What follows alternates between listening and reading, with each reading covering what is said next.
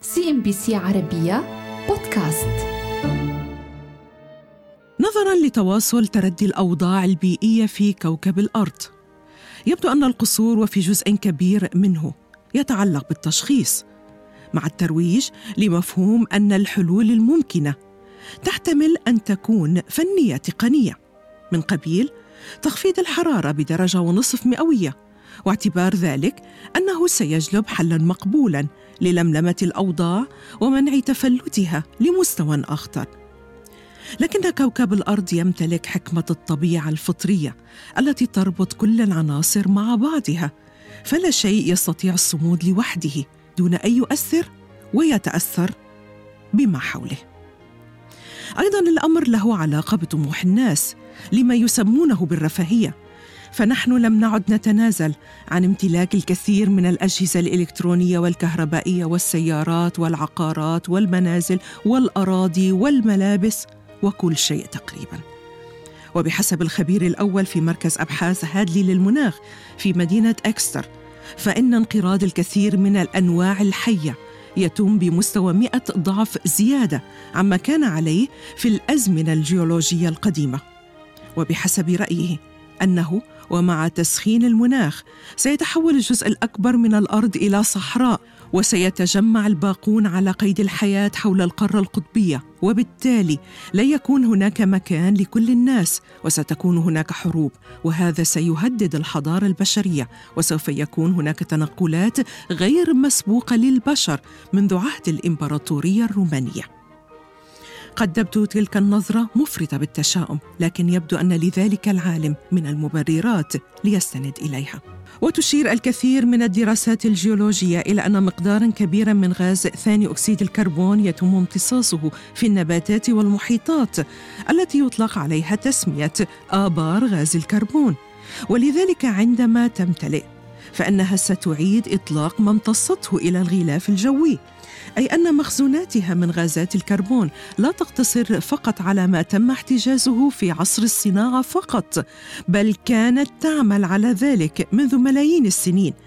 بهذا الإطار يشير البروفيسور ستيفن شنايدر من جامعة ستانفورد بأن البشر حولوا الكثير من الأراضي لتصبح زراعية بمعدل أكبر مما حدث بالقرنين الثامن والتاسع عشر. ويتقاطع ذلك مع تقرير هيئة التقييم الألفي للنظام البيئي التابع للأمم المتحدة وبمشاركة أكثر من ألف باحث. بين ذلك التقرير أن إنتاج الآزوت من البشر يتجاوز كل إنتاج العمليات الطبيعية في حين أن كميات المياه المحجوزة وراء السدود تتجاوز من ثلاث إلى ستة أضعاف المياه التي تجري في الأنهار. وبجملة بسيطة فإن طبيعة الأرض تغيرت وباتت تظهر تصرفات غير مألوفة بسبب التعديلات الحاصلة عبر القرون الماضية. ومن القصص المأساوية لتأثيرات ذلك ما يدور بين بحيرات ألاسكا والمحيط الهادئ حيث خطر لعلماء كنديين دراسة المكونات الرسوبية لبعض قيعان البحيرات التي تضع فيها أسماك السلمون بيوضها. كما ترسو في قيعان تلك البحيرات جثث الأسماك الكبيرة المهاجرة. تم اكتشاف ملوثات كيماوية مثل PCB بكميات هائلة أي أن تلك الجثث تلوث البحيرات بمنطقة ألاسكا النائية. كما ظهر في نتائج تعقب رحلة حياة تلك النوعية من الكائنات البحرية. حيث تبين أن أسماك السلمون المهاجرة تحمل في أجسادها تلك الملوثات السمية من المحيطات وخلال رحلات الهجرة التي تقوم بها من المحيط الهادئ تجمع تلك المواد وتتركز تلك السموم في دهونها.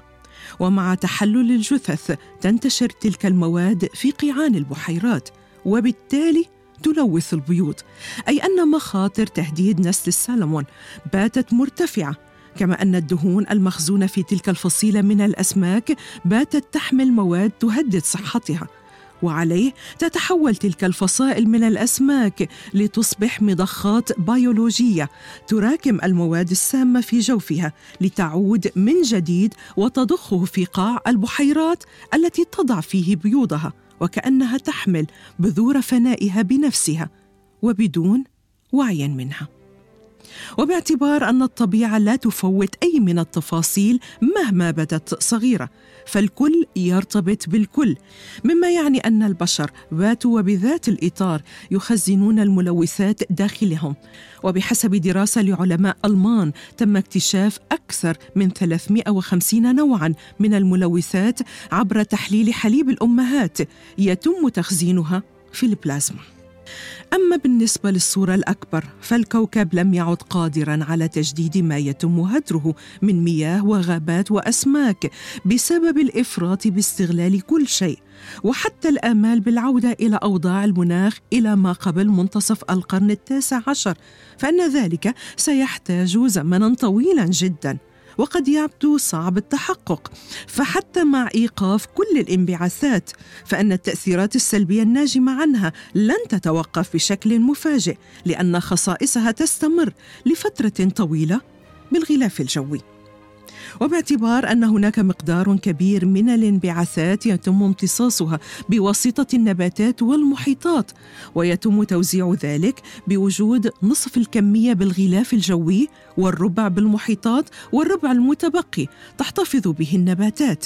لهذا يطلق على المحيطات والبحار آبار غاز الكربون وعندما تمتلئ فإنها تعيد بثها بالغلاف الجوي. ومع تقطيع أشجار الغابات يتم إعادة بث تلك الغازات المخزونة. وأثبتت دراسات حديثة أن المناطق النباتية في أوروبا بدأت ببث الكربون بدلا من امتصاصه. حتى مع ذوبان الجليد فإنها تستمر ببث الكربون المخزون. وعليه يحذر قسم البيئة في جامعة ستانفورد بأن البشرية تدخل مرحلة الانقراض السادس من التنوع الحيوي أي الحقبة التي تأتي في الترتيب التالي لانقراض الديناصورات.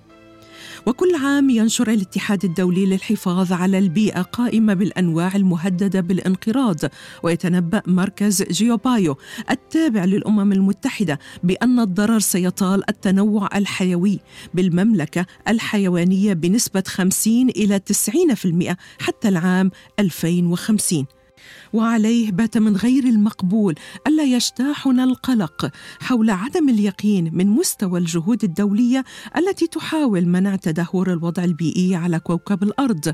مبرر ذلك التساؤل له علاقة بالكيفية التي باتت تدار بها الأمور عبر التغاضي عن الكثير من المسائل باعتبار أن المعالجات لا تتطرق في كثير من الحالات إلى معالجة الأسباب الحقيقية وعدم وجود تحمل صريح للمسؤولية أو حتى محاولات جدية لتغيير الكثير من مظاهر السلوك خصوصا إذا تعارضت مع مصالح مادية. CNBC عربية بودكاست.